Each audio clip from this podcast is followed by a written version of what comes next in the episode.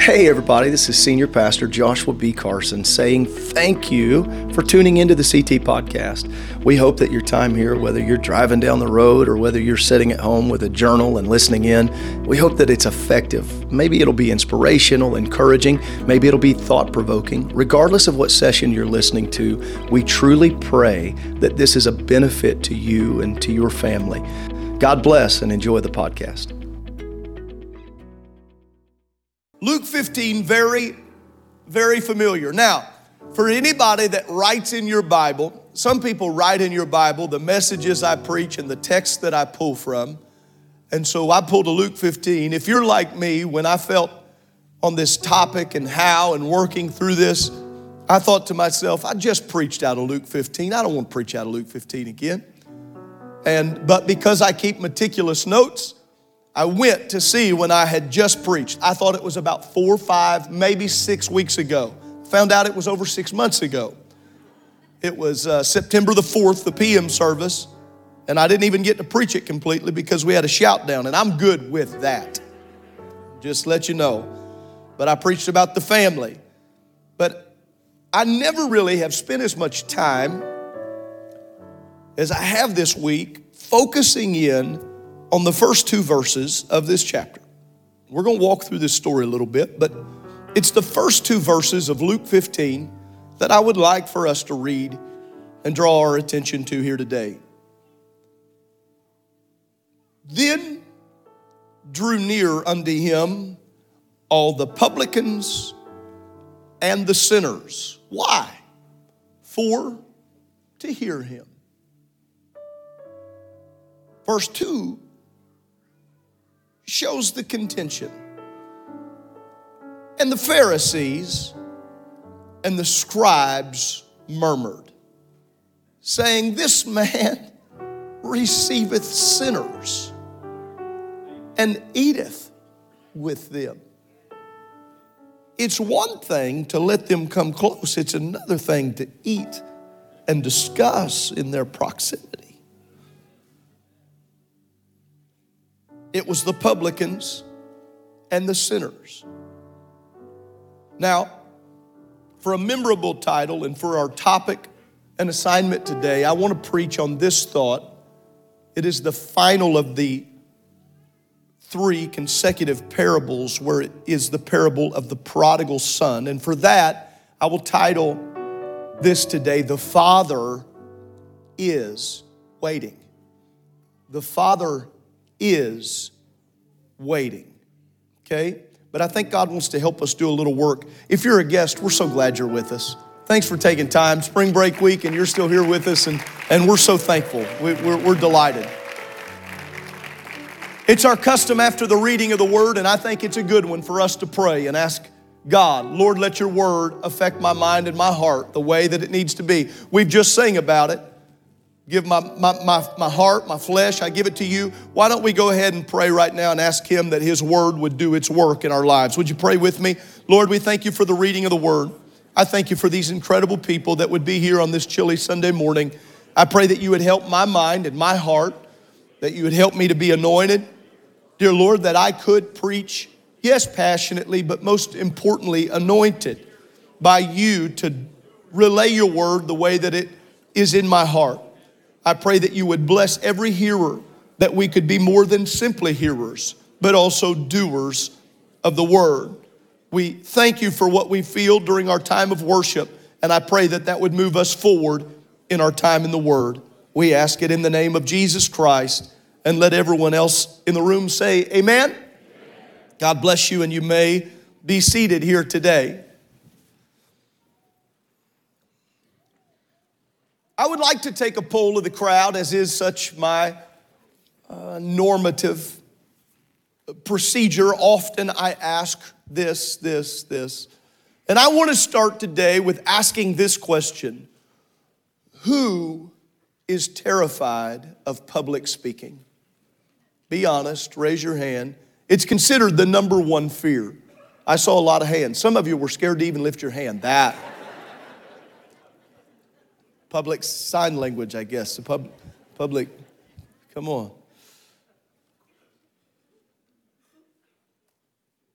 In public speaking,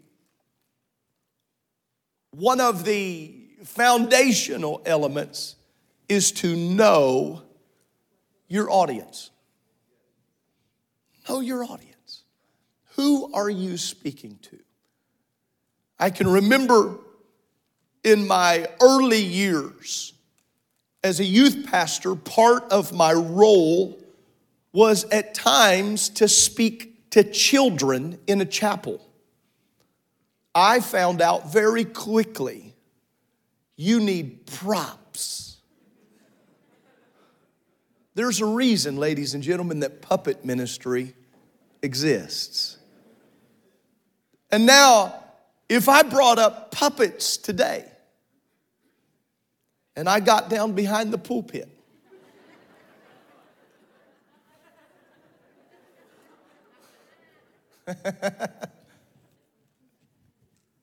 I don't, a few of you might like it, but knowing the audience is important.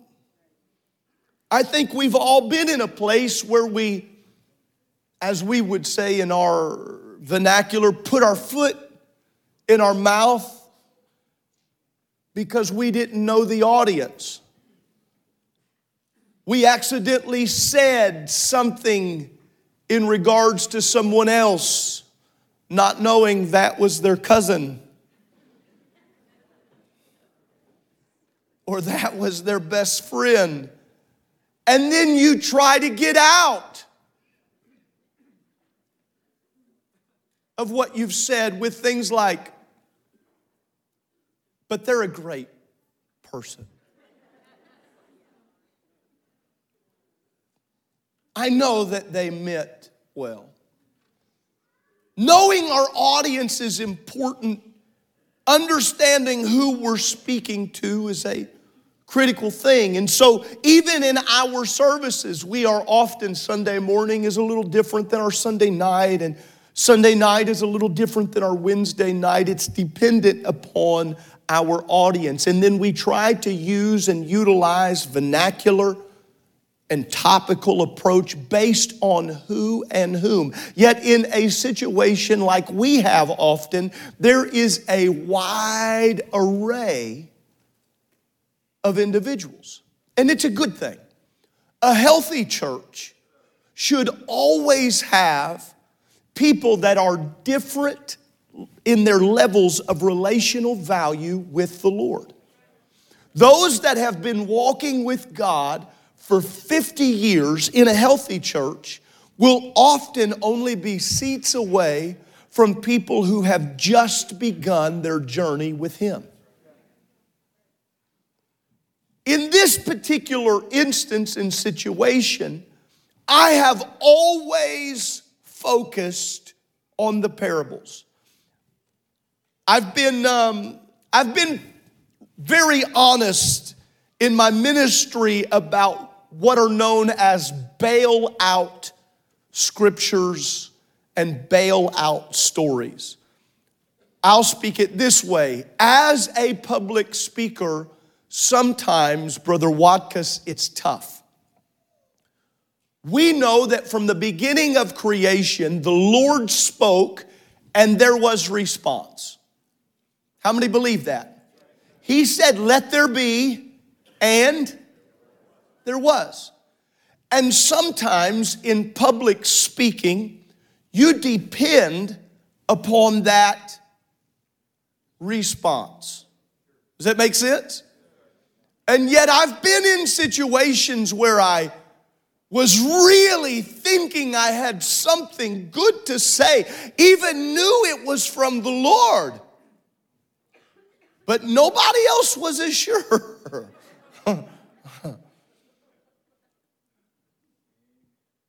And I've been doing my best to relay that and and and there have been places and times and moments and dare I say messages where it just wasn't working. What do you mean? Well, I was I was giving it everything I, I had, but the audience was just kind of Bless him, Lord. Bless him. My mom used to tell me, when you first started preaching, I was so nervous. She, I told her that made two. She said, No, no, it was a different kind of nervous. And parents in the room, you understand. You're excited for them, but you're terrified. You're, you're, you're excited that they get the mic, but, and we've all, we've all done those things where we, where we mix up the names and we're trying to speak and we're but in those get out of jail free, those go to stories, this has always been one of them. If you cannot effectively talk about the lost coin, if you cannot effectively preach about the lost sheep, if you cannot effectively preach the prodigal son, you cannot effectively preach. Just, I'm going to say that while the college students aren't here. but it's the truth. They preach themselves. And everyone in this room can relate to these parables in some way. You've maybe never lost a sheep. Good for you. Farmers of America salute you. And, and, and maybe you've maybe you've never lost a child, but but but maybe you have, and it makes it sensitive. But almost everyone has the ability to relate in one of the three. Have you ever lost a coin? Well, sure. You ever lost that $20 bill that you knew? Any person in this room ever put on a, a, piece of clothing and stick your hand in the pocket to miraculously find a $20 bill? And it's only because you lost it before, but the joy of finding it in that God's been good. Is really. And it is the benefit of finding what was misplaced, what was lost. And so maybe, maybe you've never frantically searched your home over a lost coin. How about keys? Oh, no, that's another story. Now all of a sudden it relates, doesn't it? How is it that we only lose our keys when we're in a hurry?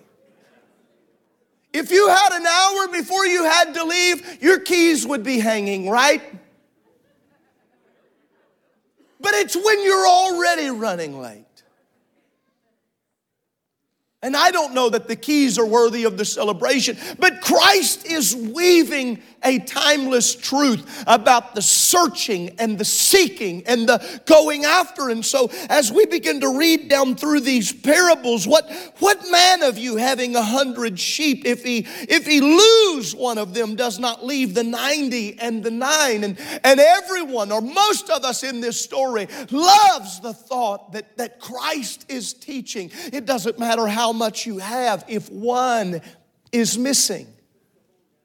And every parent in this room would be able to stand and testify next to me while I might be your pastor. I am first and foremost a father. And I would tell you, every parent in the room can relate, whether, whether in this instance we're talking about sheep and leading to the reality that we're about to talk about more than just possessions, but we're going to get to the story of the son. And we could say, thank God that there is a teaching to go and search for the lost sheep.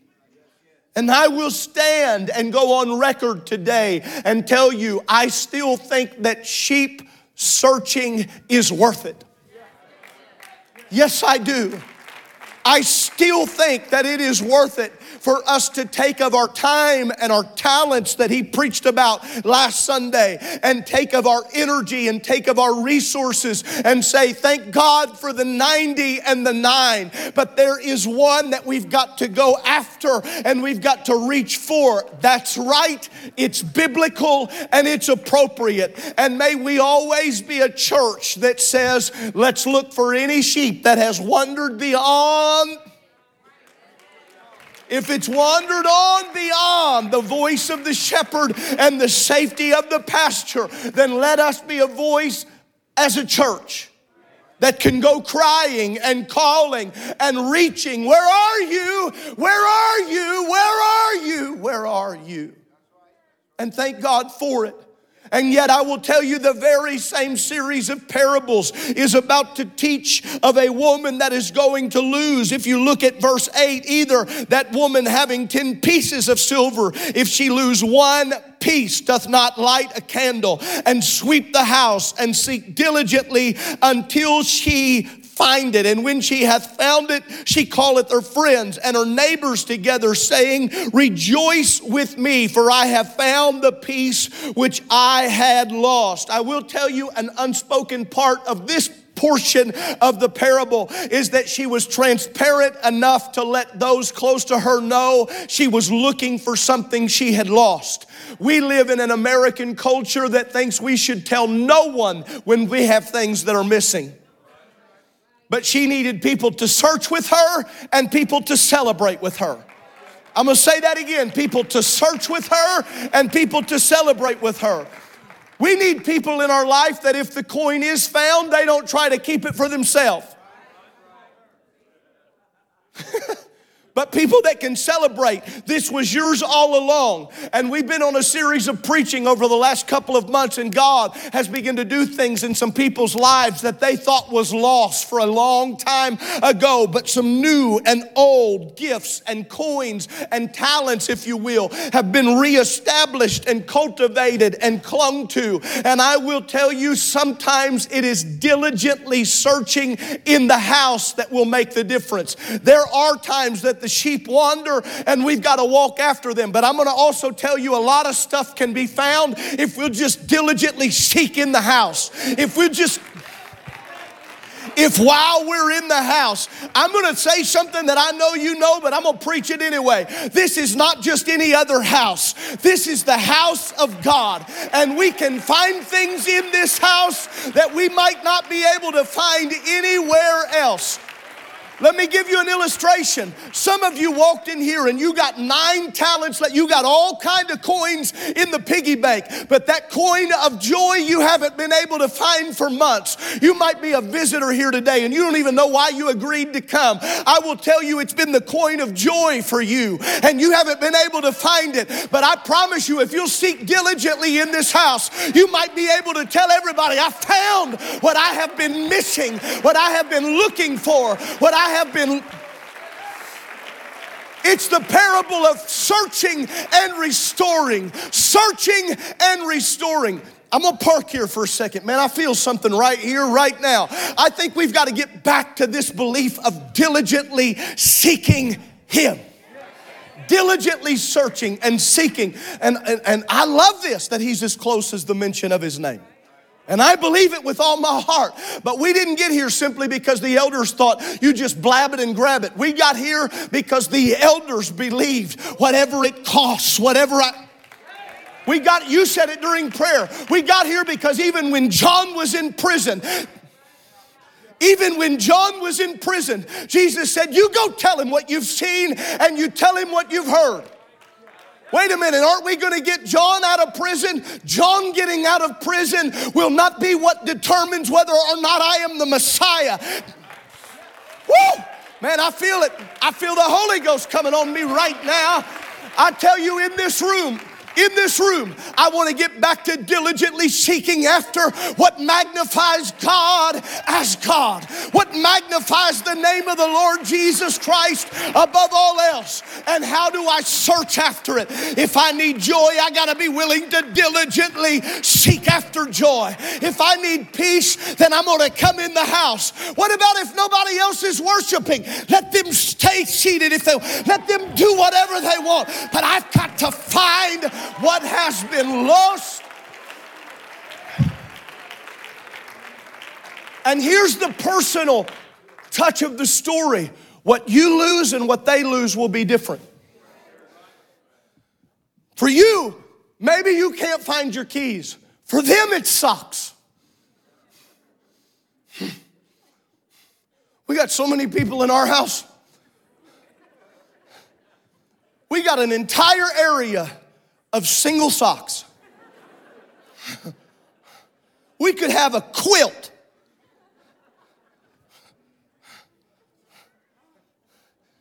Where do they go?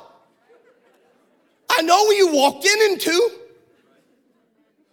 You ever wonder that? How do kids lose? Did you wear them both in the house? Did you spontaneously take one sock off? Is there something in the dryer? Is this a sick joke that we don't know about? Do dryer manufacturers have they got together in a boardroom somewhere and said every third load there will be a trap door that opens and we will heat a sock? They'll never know. I think they're in it with the sock company.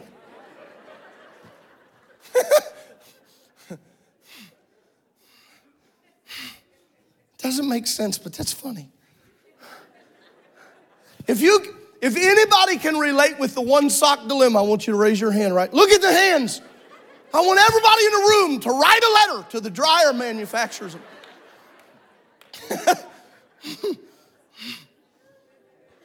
I want, I want everybody in the room, I want you to yell something that you lose. Yell something that you lose. You're always, you can't.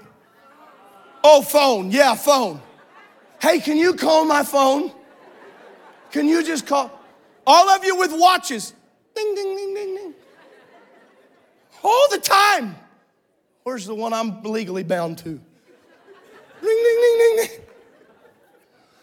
I can't tell you how many times I've yelled through the house, it's in here.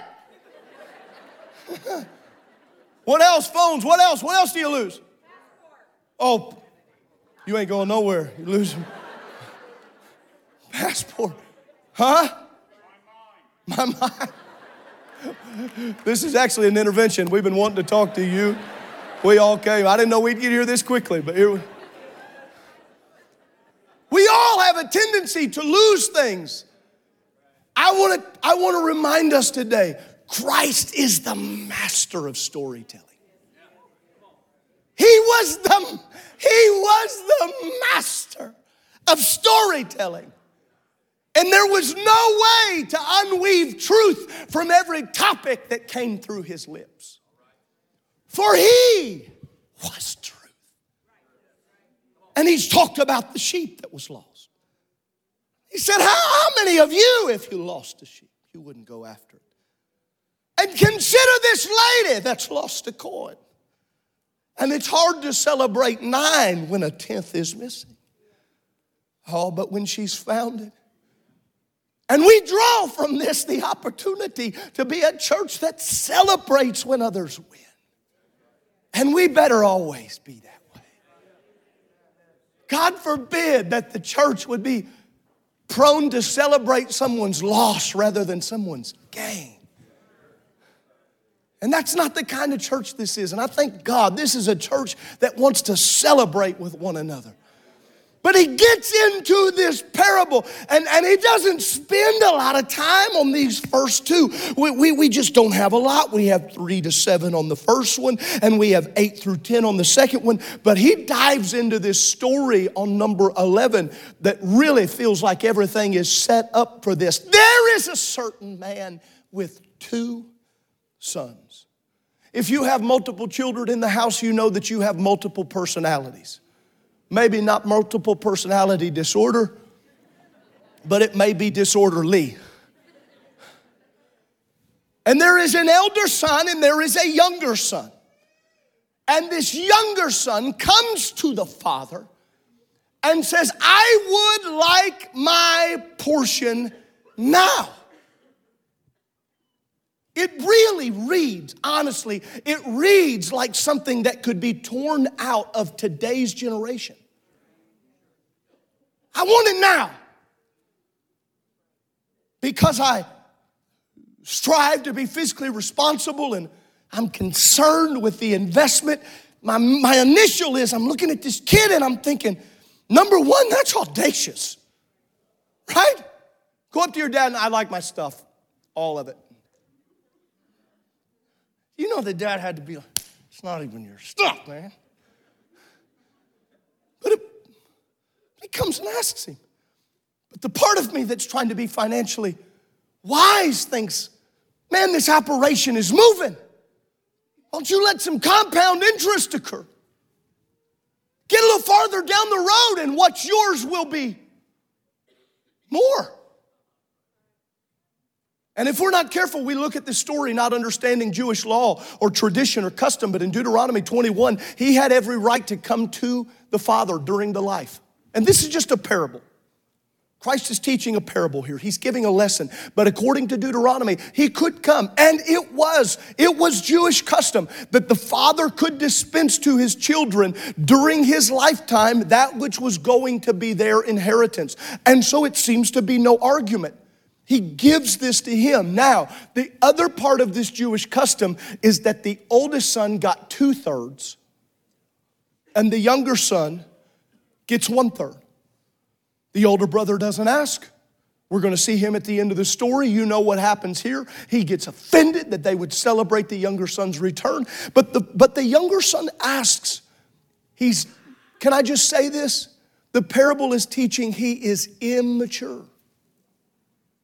He is immature.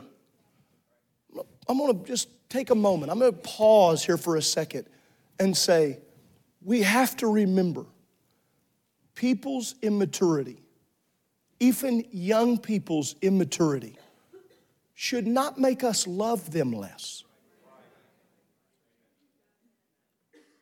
Everyone in this room that has never made a dumb decision, you're welcome to leave.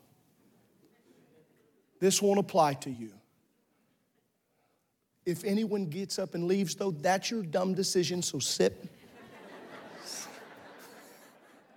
we've all, we've all made those decisions. But the young man comes to him, and the Bible says he goes into a far country. The father allows it. He goes into a far country and spends it on riotous living. I've told you this before, but every time I read this, I can't get I can't get away from when I was younger. You know, I told you my mom would get nervous. I remember I preached so fervently that he went and spent all he had on righteous living. I knew he did bad, I just couldn't read good enough. And my youth pastor walked up to me after service and he was like, Most of it was good. um, but it's not righteous living, it was riotous living. Did I say righteous? and every public speaker in this room has had a slip of the tongue or a misunderstanding. But he went and he lived in a way that he should not have lived. And there's people all over this room that at one point lived in a way. Now, maybe people all over this room, people might not know your story, but a lot of us have a little bit of this in us. The problem for him is when the famine hits the land that he's in. Oh, man. I will tell you what I believe. I believe there's famine in this land. And I believe there is famine coming to this land. And God forbid anybody's wandering eyes leads them into the world at the church's greatest hour. But if they have or if they do, may this be the kind of home Now, in the first, in the first two parts of this parable, the shepherd goes searching and the woman goes searching. But in this third and critical element of this parable, Jesus is in full response mode. The way I opened this to know your audience, Jesus is teaching a parable in the face of his audience. And who was his audience? Yeah, publicans and sinners. Publicans are backsliders. That's what they were. Sinners are those who just haven't known. Publicans have turned their back on their childhood knowledge of the Messiah. Sinners know no better. He's having dialogue with both of them, both groups, both social classes, and the Pharisees and the scribes begin to murmur. Well, this is, your hat looks nice, but this is. And so he begins to teach the parable the sheep and the shepherd, the woman and the coin. And then he goes into this dialogue. And Jesus is responding to them in the earshot of the publicans and the sinners. And he's telling this story about this wayward son, and nothing is wrong in Jewish culture. I need us to catch this. Nothing is wrong in Jewish culture. Nothing is wrong in Jewish culture. Nothing. Are, are you catching that? Nothing is wrong except for the fact that famine has hit the land and now he is taken to a man of that country and he is going to be feeding and working with the swine of the area. And the bible says that he would have filled his own belly with the husk but no man would give him the opportunity. They would feed the pigs before they would feed him. That's what the bible says. No man would give unto him and he comes to himself. I preach this, I love this, I believe in this. That he comes to himself, and any person will come to themselves before they come to the Father. He comes to himself. Look here with me in the scripture of Luke 15. Verse 17, and when he came to himself, he said, How many hired servants of my father's have bread enough to spare. And I perish with hunger. I will arise. I will arise and go to my Father I'm going to pause here intentionally. I know I'm taking time and you know the story. I won't preach much longer for the sake of you, but I want to pause and I want us to really get this. If we're not careful, we get caught in the first two parts of this parable where the shepherd goes searching and the woman goes searching. And if we're not careful, we think it is someone else's responsibility to come find this boy. I'm praying I am praying. I'm even going to do it publicly right now. God, give people the strength to get up. To get up. To get up. I'm gonna tell you the battlefield right now, and you already know it, so I'm gonna preach to the choir. But the battlefield in this generation is the battlefield of the mind. It is the battlefield of the mind in the church and out of the church. In the church and out of the church. It is this battlefield of the mind. And Jesus is teaching this parable because you've got these Pharisees and scribes that don't want these publicans and these sinners sitting here.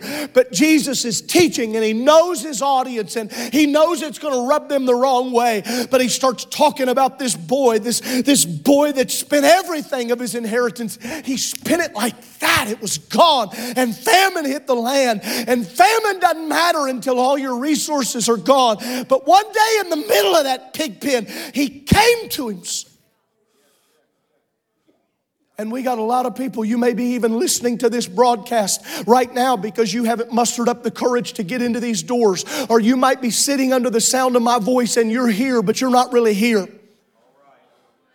The Bible said he came to himself, yes, but then he arose. He got up. He had nothing left. Yes, he did. He had willpower left. Nobody gave him any. It wasn't because he was malnourished and then they gave him to eat and he started feeling better. No, no, no. They wouldn't even give him anything, but he had more inside of him than he thought that he had. And when he got his mind off the negative, when he got his mind off of who he was and started remembering who he could be if he would just get to the house of the Father. He came to himself and then he got up. You know, I feel like preaching it, so I might as well for a minute. We need a good old prayer of just get up. Rejoice not against me, all my enemy, when I fall. I guess I need about a hundred people that remember the day you got up. You were down and you were depressed and you were overwhelmed, but it got in your mind if I can get up, if I can just get, if I can just get up, if I, if I can just, if I, if I, if I could just, if I could just, if I could just I'm telling somebody in this room, if you could just spiritually get up. I'm telling somebody watching from home, get up, get up, get up.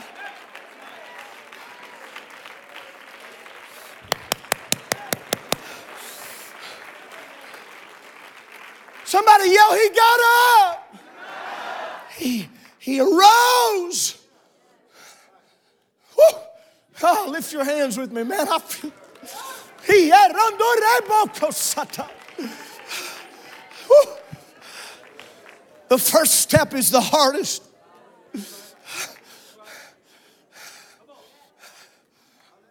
How many have heard that your whole life? The first step is the first step is the hardest.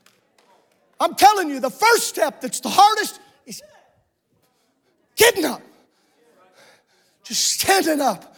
And remember, your legs might be shaking and your hunger pangs might be going. But if you could get your eyes off the pigs and get your eyes in the direction of the Father's, my nails are dirty, my heart's hurting, but my ego's gone.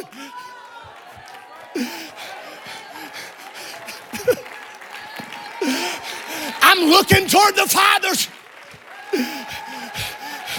And these steps might not look like much. I, I know I don't look like a marathon runner. I, I know I don't look like a sprinter. But if I can get to the Father's house, if, if I can just get the right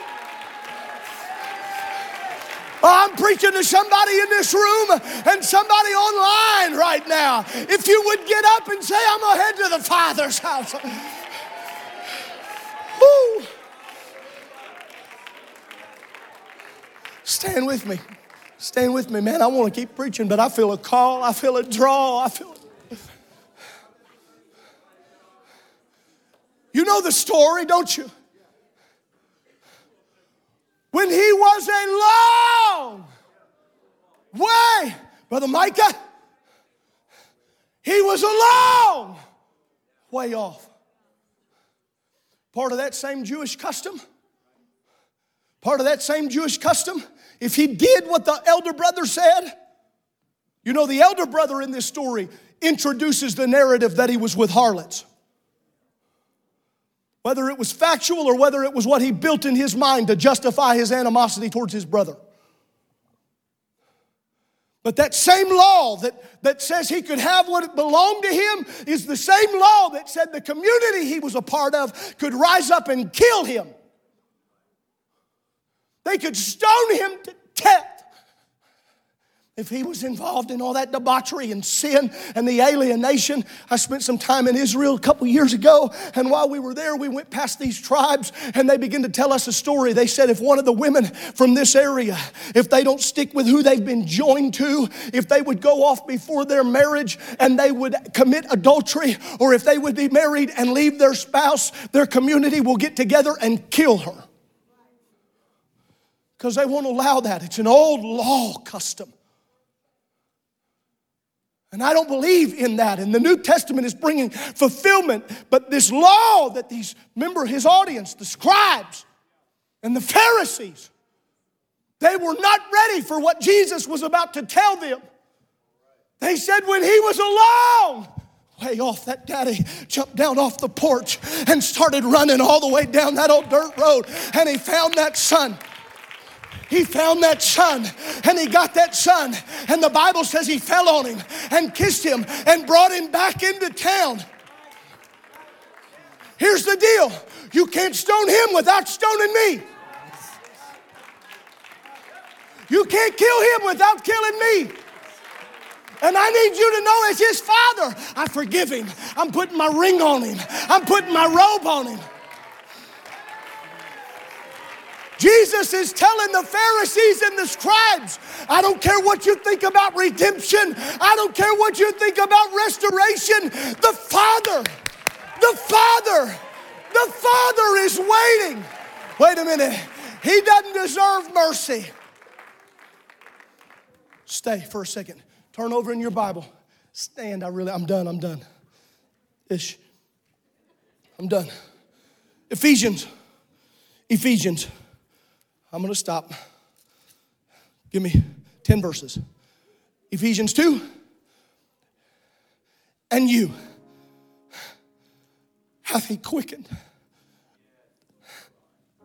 who were dead in trespasses and sins wherein in time past he walked according to the course of this world, according to the prince of the power of the air, the spirit that now worketh in the children of disobedience, among whom also we all had our conversation in time past in the lust of our flesh, fulfilling desires of the flesh and of the mind and we're by nature the children of wrath, even as others. We were, we were, we were like them. We were like everybody. We were in the flesh. But God, who is rich in mercy,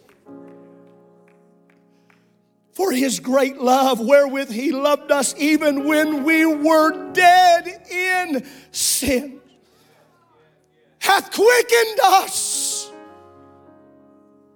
hath quickened us together.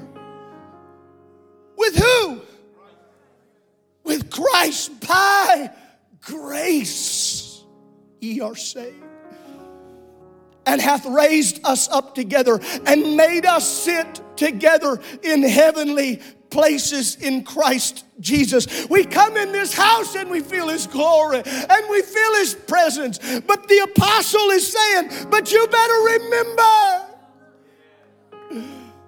it was Him and His grace that in the ages to come, he might show the exceeding riches of his grace and his kindness toward us through Christ Jesus. For by grace are ye saved.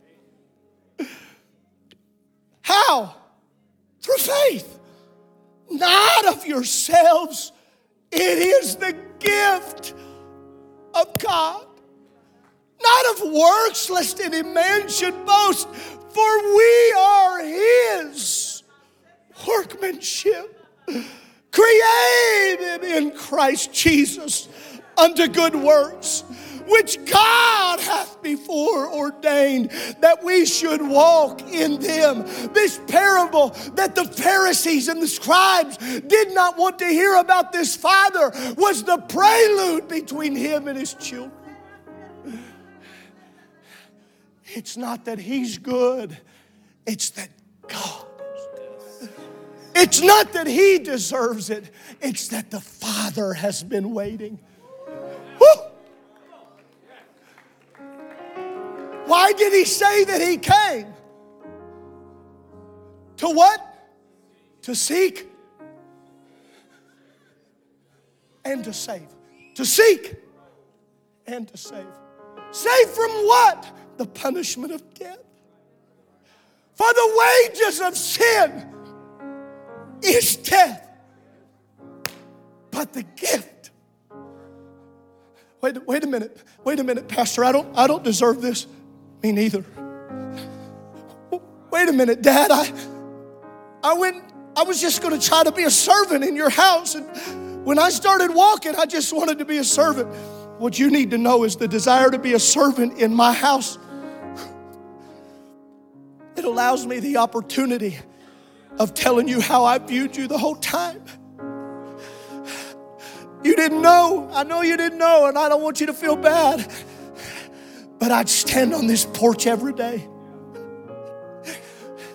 They've been, they've been fattening up old Bessie the calf. They've been fat, they've been fattening her up. I believed in my mind there'd come a day I heard about the famine. I heard about the famine, but I knew I gave you quite a bit. I, I didn't know. I didn't know. Dad, why are you holding me so close? Because if I don't, there are people that won't think that my love is real. The response of this parable to the Pharisees and the scribes was that even if you don't love them, the Father does. He knew his audience. Well, what difference would it really make? Well, I think it would make a difference. There's going to be one of these Pharisees that walks to him one night. His name is Nicodemus. He said, Level with me. What's it really take? Jesus told him, Accept a man, be born again.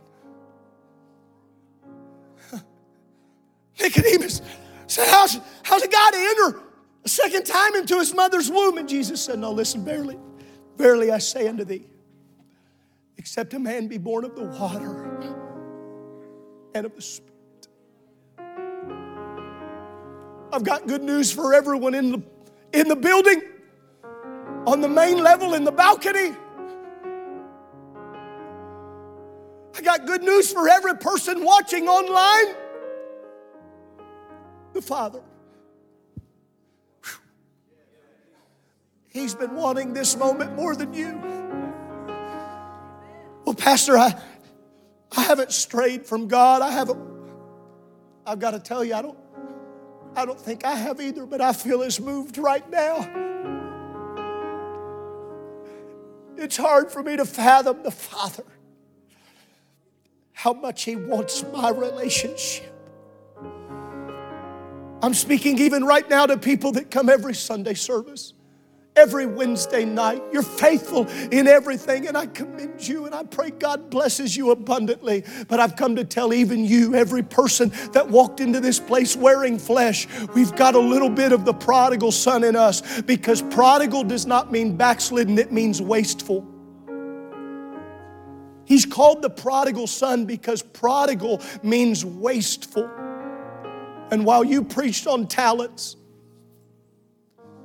I'm preaching to me for the next 30 seconds as we make this altar call. And I'm saying I got a little bit of this prodigal that tries to creep up and tell me, God, you can have this much, but not this. God, I give you this, but I'm not giving you this. And no one's going to talk about me because I'm not in a distant land. The danger of Luke 15 is that we interpret distant land as a long ways when truthfully it probably was not that far, but anything outside the presence of the Father is too far. Would you lift your hands with me all over this house? Thank you, Brother Micah.